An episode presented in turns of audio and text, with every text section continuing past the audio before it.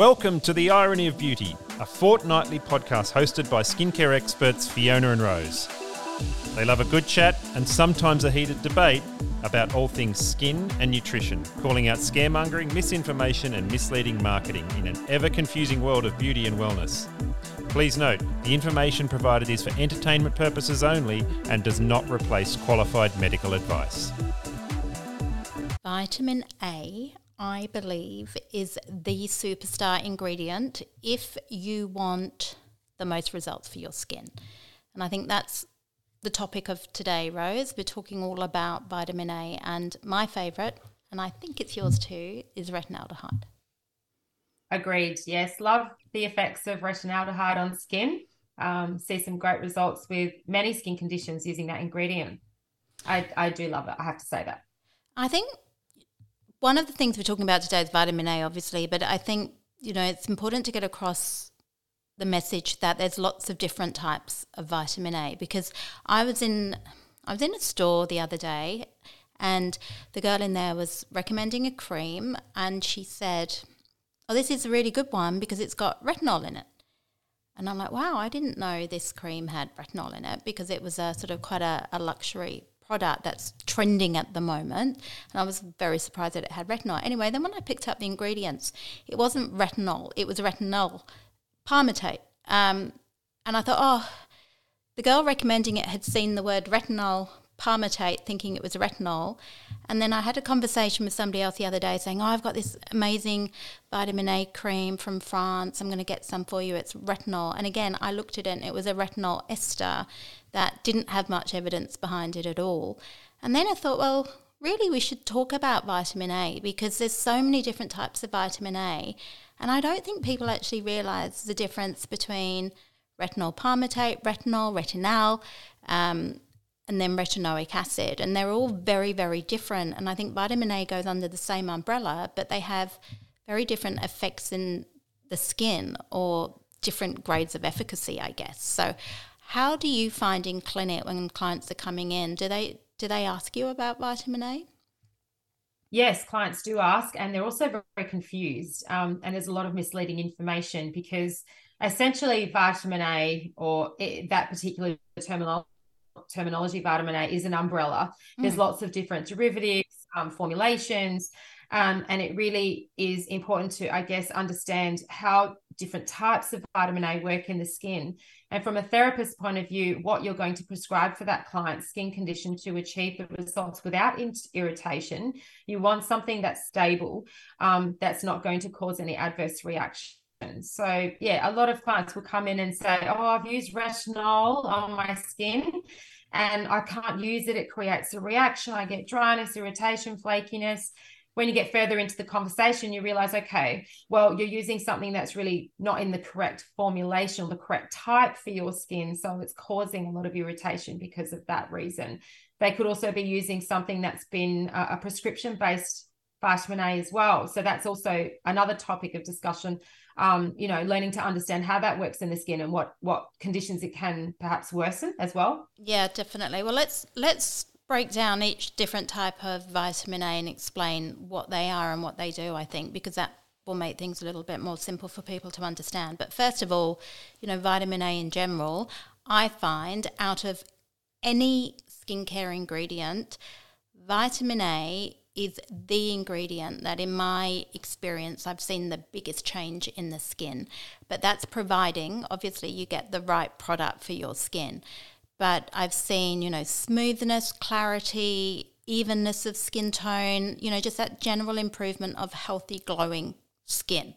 So for me, if you're going to invest in anything, invest in a good vitamin A, but we need to know which one to invest in because there's so many different ones out there.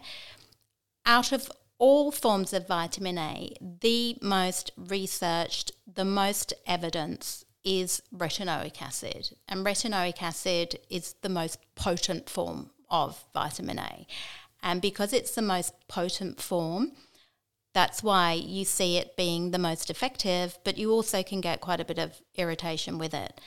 Because it's the most potent, it is prescription only from a medical practitioner, so it is a doctor prescription product. It cannot be bought in a skin centre, for instance, or it can't be bought, bought in a department store. It has to be prescribed by a doctor. Yes, that's correct. Um, and using retinoic acid directly on the skin does create a lot of irritation. Long-term use of that ideally um, isn't good or healthy for the skin. It will thin out the skin barrier. It will really increase that cell turnover rate to such a degree where it actually can create light sensitivity, um, redness, dryness, flakiness. So you've just got to be quite mindful of long-term use of Um, prescription-based vitamin A or retinoic acid. And I think when it comes to prescription-based vitamin A, and neither of us are doctors or dermatologists, so just to make that clear, I think it also depends on the strength of the vitamin A that's been prescribed, because some are in very low doses and you're not going to get such extreme side effects. And long term, it should actually help to thicken the dermis, really. It should actually help to um, benefit the skin. So it really does depend on the strength of the vitamin A and how irritating it is. The stronger forms tend to be recommended more for acne and those types of conditions, but sometimes it's also recommended for general aging and sun damage. I have used a prescription vitamin A a few years ago, and I... I shouldn't really say this, but I'm. This is all about being truthful on the podcast. I was given this vitamin A by a friend who said, who was really into vitamin A and said, try this, see what you think of it. So I was given a very low dose vitamin A, which I used. And to be honest, I didn't really get sensitivity. It was a very low dose. And I did see improvements in my skin very quickly, just sort of instant clarity, improved radiance. I was like, wow, my goodness, what is in this stuff? It's amazing. Um, but it was prescription, and I didn't go back to my doctor to get a renewal of the prescription because my doctor's very old school, and I think, you know, I, I didn't really have a reason to take it apart from anti-aging. So I then went back onto an over-the-counter type vitamin A. So I do think it depends on the strength of the vitamin A. You can be on a low dose and you can get great results. Um, it really depends if somebody is overusing it as well, because as this particular friend somehow had got all of these prescription vitamin A's and was using the high dose, and I must admit did look very waxy and shiny and looked a little bit overdone. But I think when used correctly, you can get really good results with it um, when under good care of a good doctor or dermatologist. So I think, first of all, there's there's that side to it. But it is prescription. We then go down to the next form of vitamin A, which is our favourite, I think, the retinaldehyde, also known as retinol, which is R E T I N A L. Have I spelled that correctly? Um, so retinol or retinaldehyde, and that's the form of vitamin A that is closest to retinoic acid without a prescription. The reason I like retinaldehyde is that it is less sensitizing than, say, a retinol, but it is more um, effective. It also, out of all the retinols or vitamin A's, we know that retinoic acid has the most evidence, but that is prescription only. The next form of vitamin A that is backed by the most evidence is retinaldehyde. Not so much Agreed. your retinol, um, there is some evidence, but it's retinaldehyde that has best evidence and gives the best results.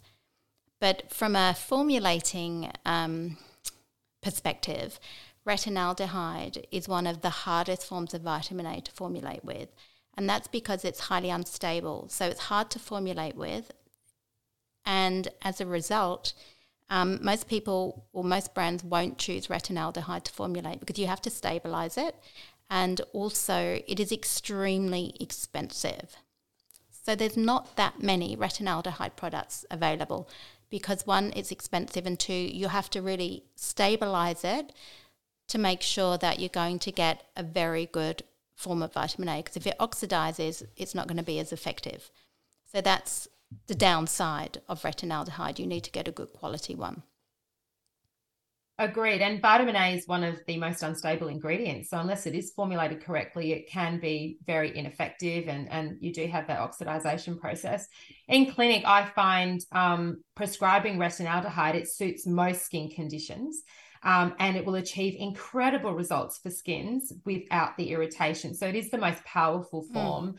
I feel. Um, very good to support in clinic procedures. Uh, you'll see changes in conditions such as melasma, acne, uh, fine lines, wrinkles, general aging, sun damage, you know, it's, and even rosacea I find is very good with vitamin A as long as the rosacea is managed, um, because it does have anti-inflammatory properties as well. So, you know, I do feel like vitamin A, it is a very useful, very diverse ingredient as long as it's the right one for your skin. Yeah. And you're talking about retinaldehyde in particular here? Yes, yes, I am speaking about retinaldehyde, retinaldehyde here. Um, that is the one form of vitamin A that I prescribe the most in clinic because I know it's just predictable um, and results orientated without irritation. Mm. And it's my favourite too because of the evidence and because of the results. But interestingly, most skin therapists prescribe retinol for the reason that I said, because retinaldehyde is quite hard to get. So if you can get a really good retinaldehyde, then fantastic, but they do tend to come at a slightly higher price point as well because it's such an expensive and such a fragile ingredient.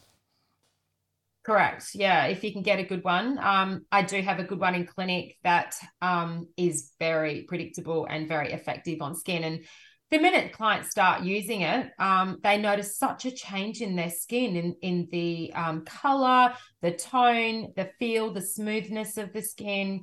And, and with acne, it's incredible. Um, and the beauty about retinaldehyde is that you can start in a low dose and gradually build up and increase that dosage for clients to become more effective within their skin. However, more is not always better. Every skin is different. So I'll have some, some skins that can tolerate a very high percentage of retinaldehyde, but then I'll have other skins that will only be able to tolerate a lower dose of retinaldehyde, and that's okay. We're still seeing the changes. Um, you're much better off using that lower dose of vitamin A more regularly mm-hmm. than using a higher dose of retinaldehyde less frequently and, um, you know, experiencing a lot of irritation that comes with that. I one hundred percent agree with you, and I think as well, when, we, when it comes to vitamin A, the skin can only tolerate so much. Um, it can only uptake so much vitamin A, and then when it's had enough, it stores it in the skin anyway. It's sort of retin- retinol palmitate is the form of vitamin A that tends to get stored in the skin, and it's there to protect the skin, um, almost acting as, you know, against lipid peroxidation and oxidation. So I don't believe, and I'm of the belief, that you don't need to have really high amounts and really force the skin. And if you're red and you're peeling, that's not necessarily a good thing. Just because it's more doesn't necessarily it's going to be more beneficial. So I'm of the belief of sort of slow and steady wins, wins the race, and we're sort of gently coaching the skin into working at its optimum rather than slam it with slamming it with the highest amount. I have used other forms of vitamin A that have been quite sensitizing and ended up with redness and irritation to the point where I just don't want to use it all the time, because you're going to have downtime and you don't know, you know, you want your skin to be looking its best. So I love retinaldehyde because it does tend to be more gentle. It does come in different percentages. I think the thing to be aware of is different types of vitamin A come with different usage amounts of vitamin A. So what you would need in retinaldehyde would be much less than what you would need in retinol. So right. I always try and encourage people not to get caught up with the percentages, because if you just look at the individual percentage, it does depend on how stable that form of vitamin A is. It depends on the delivery system. It also depends on what else that vitamin A is mixed with. So if you've got other ingredients in there that are going to help with skin clarity, rejuvenation, et cetera, um, you may not need such a high amount of the, the vitamin A or the retinaldehyde or the retinol. So I do encourage people, don't get too caught up with the percentages. Trust the company that you're buying has given you the evidence-based amount of vitamin A to get a result, because you do need a certain amount to get a result. But what else it is blended with has a huge effect, because there may be ingredients added for skin barrier protection, calming ingredients. There may be other ingredients added um, to enhance the efficacy of the vitamin A.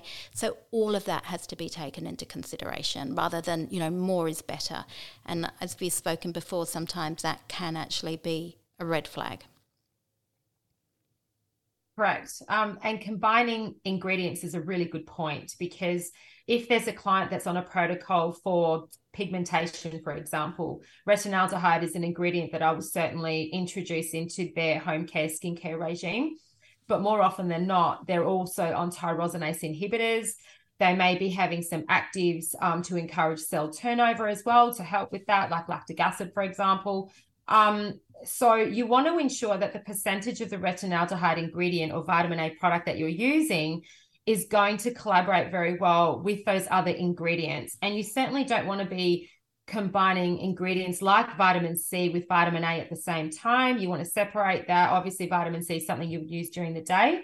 Um, and another ingredient that I would also combine at the same time as using vitamin A or retinaldehyde is your vitamin B, because I do find that creates uh, a fantastic um, or a result with skin barrier. So it it basically prevents that adverse reaction that can happen with vitamin A sometimes. Um, you know, avoiding that dryness, that irritation. So it tends to have a much better delivery, um, you know, from from a skin barrier function point of view, by utilising your vitamin B with it.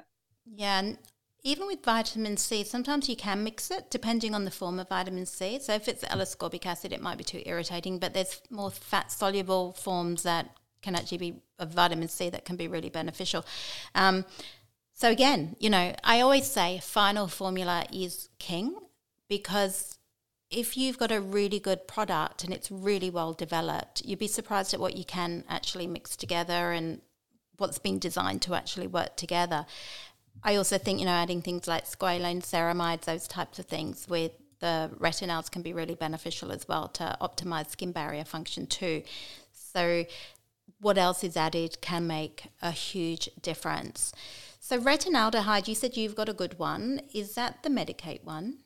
It is, yes. Uh, the crystal retinol is the most predictable form of retinaldehyde product that I've ever used in clinic. Um, it is so effective on skin.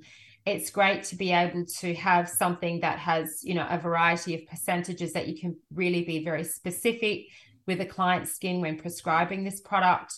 Works extremely well for acne, um, as well as those conditions that are experiencing signs of aging, pigmentation, Um, and overall lack of an even tone in the skin as well. It's just such a brilliant product. I tried it recently actually, because everybody was saying, oh, it's a great product. And I do like the actual retinaldehyde that they use. It's an encapsulated retinaldehyde um, that comes from the States, which I, I really like. However, when I first started using it, and we always say, you know, the pros and the cons.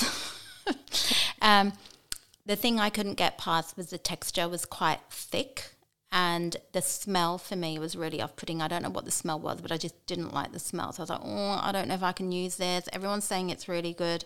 Saying that, I persevered and I did see really good results. So I think for me, the texture and the smell were quite off-putting. So if you, it's quite a thick product, but I did definitely see results with it, which I thought were really good. The other retinaldehyde product that I think is pretty good, which is quite a new product, is the Caroline Hirons Skin Rocks Vitamin A. Um, that's a really well-formulated retinoid product. It's got retinaldehyde in it. It's also got the newer form of retinol, which is a Granactive Retinol, and it's a combination of forms of vitamin A. And that one I really like the texture and the smell of. That one I got really good results with as well. And that one is an English product. I think you can get it online and have it delivered to Australia, but if you're in the U K, you can definitely buy it. I know Space N K does it. You can buy it online from um, Skin Rocks, but that I thought was a really good retinaldehyde alternative too. But I know the Medik eight one is one that is also very, very popular, and for good reason, because the retinaldehyde, you do get really good results with. But have you heard of the Granactive Retinol? No, I haven't, and I'm very keen to find out more.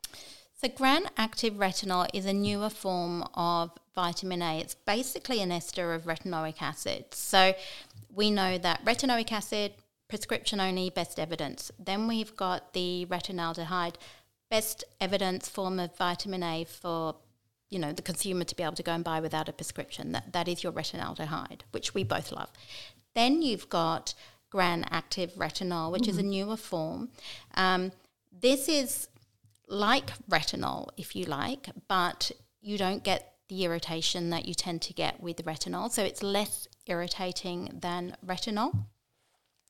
Um, so that is Granactive Retinol, R E T I N O L. It's the newer form. It tends to be more stable, um, particularly more stable to light and air, which is another reason why some companies now are choosing the Granactive Retinol over, say, the retinaldehyde.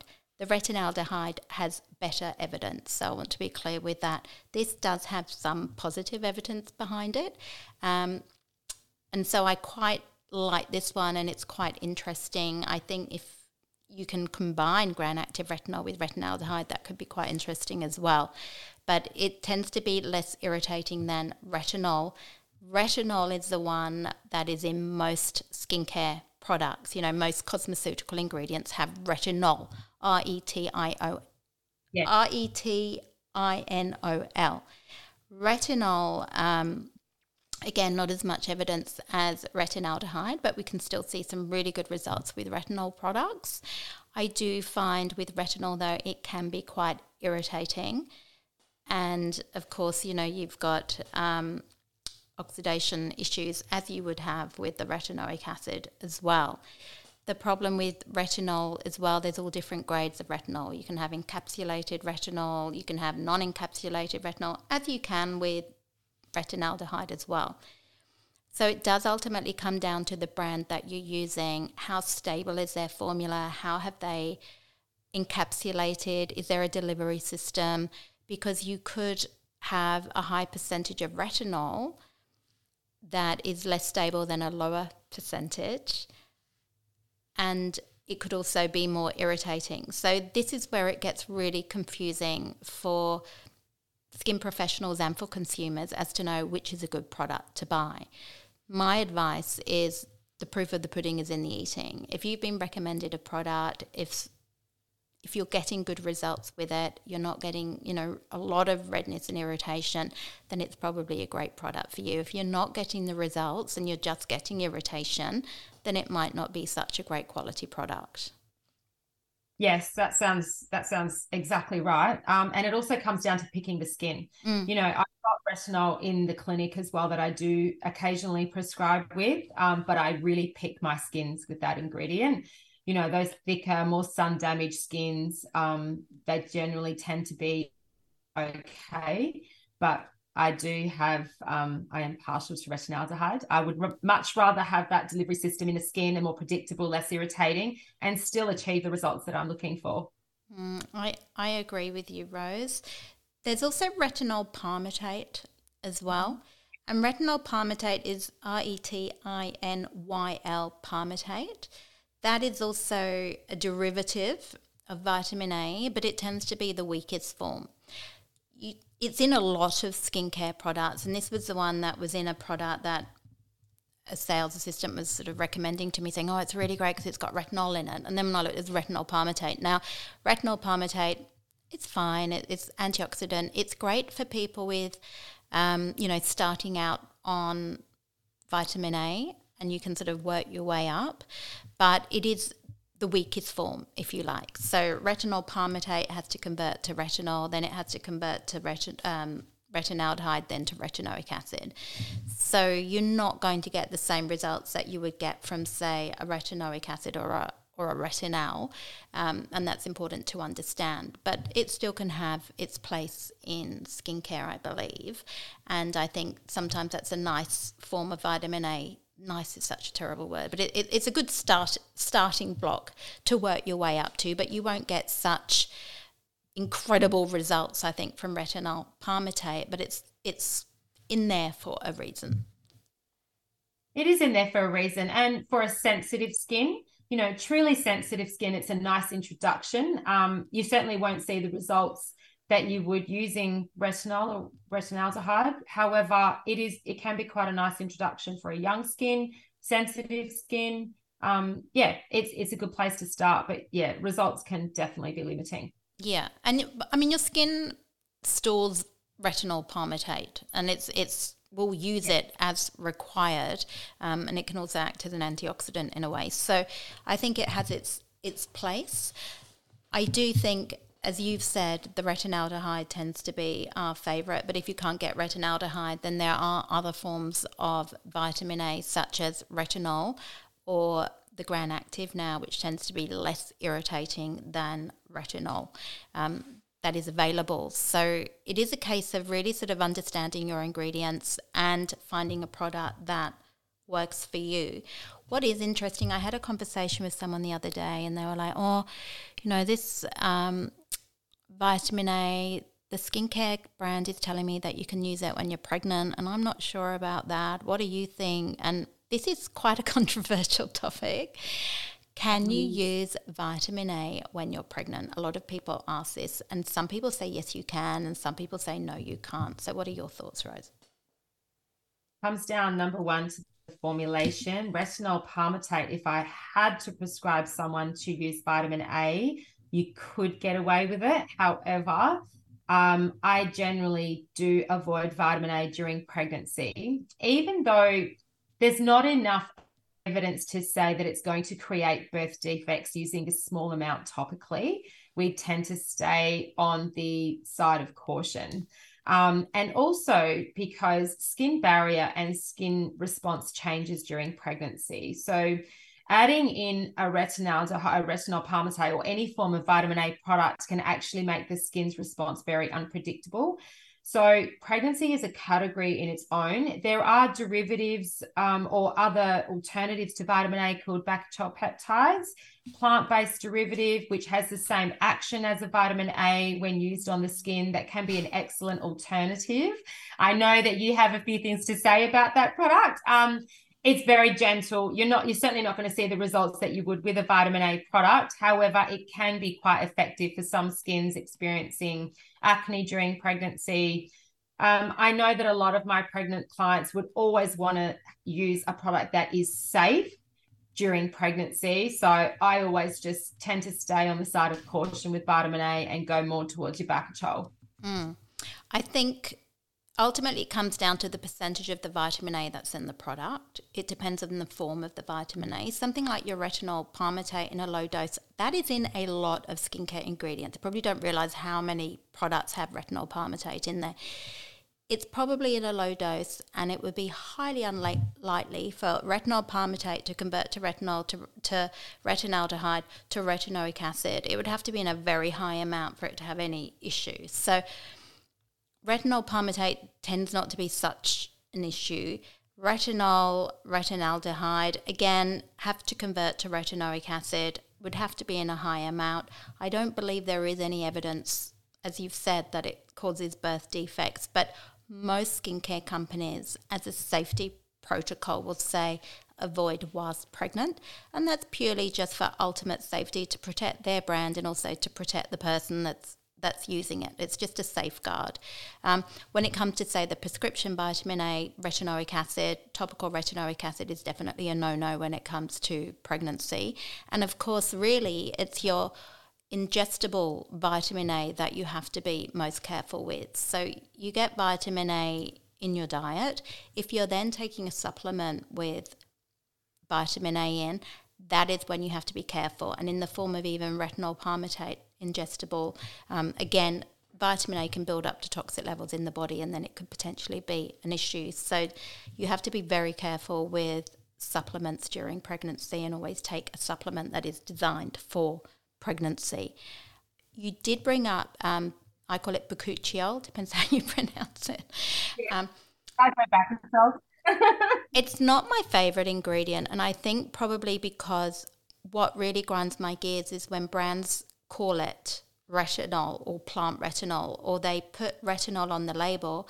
There was a product I was given the other day and it said retinol.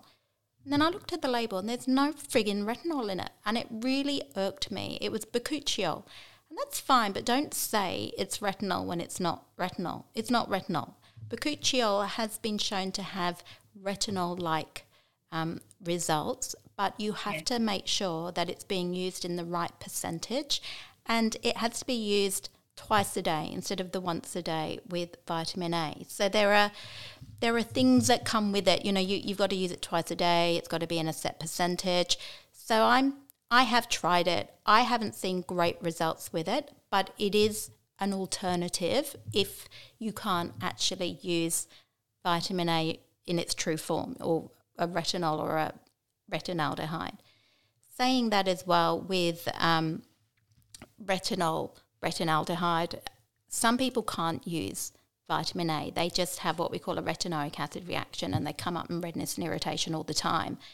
I find usually they're the people that either use too much, or they're not using the product correctly, or sometimes they've had a history of something like a really bad sunburn, or they've done too much to their skin, and they may actually have damaged retinoic acid cell receptors where they simply can't take up that much vitamin A and the skin just freaks out.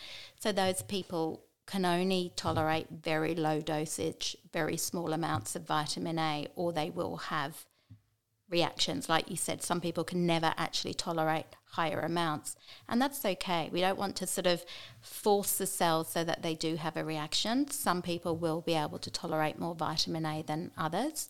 I do tend to see the link between sun damage and a history of sun damage, and then they can't use the vitamin A. It also depends on the area that they're using the vitamin A as well, because if you're using it more on the neck, the neck tends to react more than the face. Or if you're putting it directly onto the cheeks, um, that can have more of a reaction, because we tend to have drier cheeks or more of an impaired barrier on the cheek area. So how you use the vitamin A product, how you apply it, can also make a big difference on how your skin responds to it. And then we've got little tips as well, don't we, of how to use the vitamin A. You know, there's a sandwich technique. I don't know if you recommend that, um, or buffering the vitamin A so that it's introduced to the skin a little bit more gently. Yes, introducing it gently and slowly is important. Um, you made a really good comment about using vitamin A on a drier skin, um, and, and what percentage you would use. And that's a really good point, because in particular, as you age, obviously skin dries out, it thins out. Um, getting into a more mature skin when you're prescribing vitamin A can be a little bit irritating as well. So picking your skin and really understanding what formulation you're using um, is pretty important when you're um, giving your clients vitamin A, absolutely. Mm. And then once again, what ingredients you combine it with, how you apply it, really thinking about retinaldehyde or vitamin A products as essentially a serum. They may have the consistency of a cream, in particular like retinaldehyde, it does. The Medik eight one does look like a cream. It does, yeah. Um, as you go up in percentages, it does become more yellow, because obviously any vitamin A product, you know, tends to have that yellowy tinge. But I always explain to my clients, it does look like a cream. Use it as a serum, be sparing, avoid the eyes, um, and, and use it obviously with the other ingredients that we've prescribed to ensure that you don't get those irritations. And, and the frequency of use is really dependent on the type of skin that you're dealing with and what's going on with that skin. That's a good point. Avoid the eyes, because I have had people come back with products where they yes. didn't realise, and they've been using the vitamin A because they've heard it's good for ageing, around the eyes, and then they've come up with like red rings and all swollen eyes. So that's a really good point. Yeah, um, times. Also, if you do have a dry skin, what you can do is put your regular moisturiser on and then put the retinol or the retinol over the top. That just tends to act as a bit of a buffer and slows down the absorption. Or you can mix in your moisturiser with the vitamin A, and that just helps to buffer it a little bit. Um, If it is a thinner texture vitamin A, more of a serum texture, you might then want to sandwich it. So put moisturiser, then your vitamin A, then the moisturiser over the top, again. So that can also help to um, just introduce it a little bit more slowly as well. And do you recommend Rose to use vitamin A in the morning and night, or just the night? It really comes down to the product and how it's been prescribed to use. So always follow mm-hmm. the brand that you are prescribing with and their instructions. Generally, retinaldehyde, as much as it's, you know, stability is quite predictable, I still only recommend at night. Um, yep. Vitamin A essentially will always oxidize anyway. Um, so yes, pretty much nighttime. It's something that I recommend because I've got other ingredients that I want to give clients during the day, you know, lots of antioxidants. Um, so I just feel like it keeps it simple for the client, and you can't overdose on it or overuse it if you just recommend it at night. And I feel like it is the most effective in the evening. And combining it with your moisturizer is a really good point. I do tend to use that recommendation quite a lot in clinic. Um, not so much the vitamin A on top of your moisturizer, but combining it with the moisturizer, that's definitely a technique I use a lot. Yep. And it depends on the texture of the vitamin A as well. Um, if it's a thicker one, you you wouldn't need to.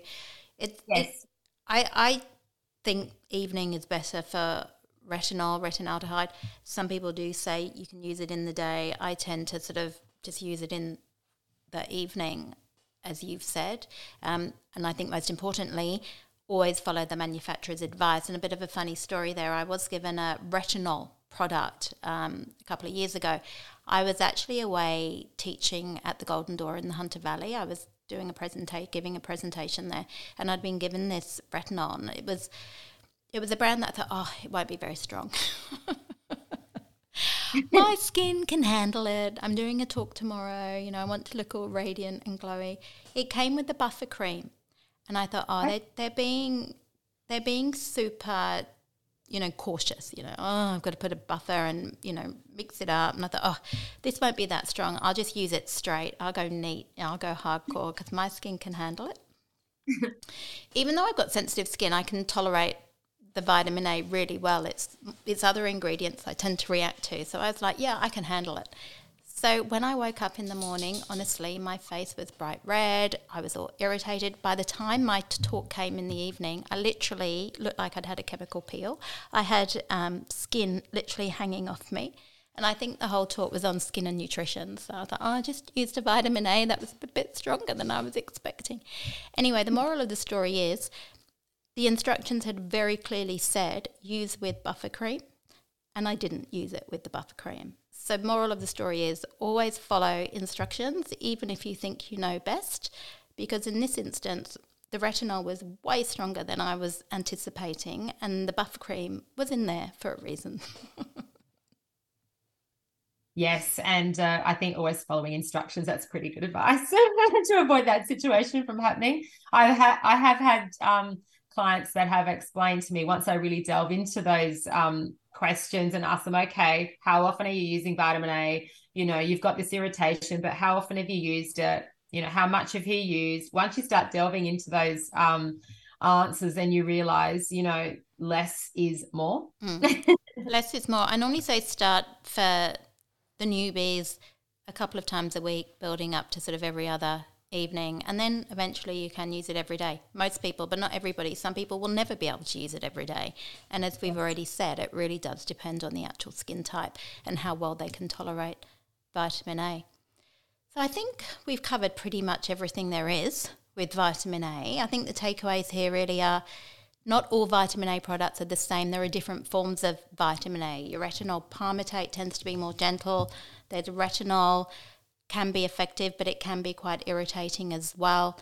You've also got newer forms such as your Granactive Retinol that um, tends to be less irritating, not as much evidence, however, as your retinaldehyde, which we both love. It's our favourite, retinaldehyde, best evidence and, in our opinion, best results. So retinaldehyde, retinol, is the one that we would recommend to look for. Then, of course, you've got your prescription, your retinoic acid, which is doctor prescribed. Usually there needs to be a medical reason to have that prescribed for you, and follow your doctor's recommendations of how to use it and when to use it, whether it should be a long-term or a short-term product to use. And when in doubt, always follow manufacturer's recommendation. And remember, it's not the higher the percentage, the better necessarily. Right, less is more. And from a therapist's um, approach, understand your skin, understand the formulation, and really decide what are you trying to achieve with the skin. What do you want to utilize the retinol or your vitamin A or retinaldehyde product for? Really, really fine tune what you're trying to achieve, because that will then give you the most predictable result. Absolutely.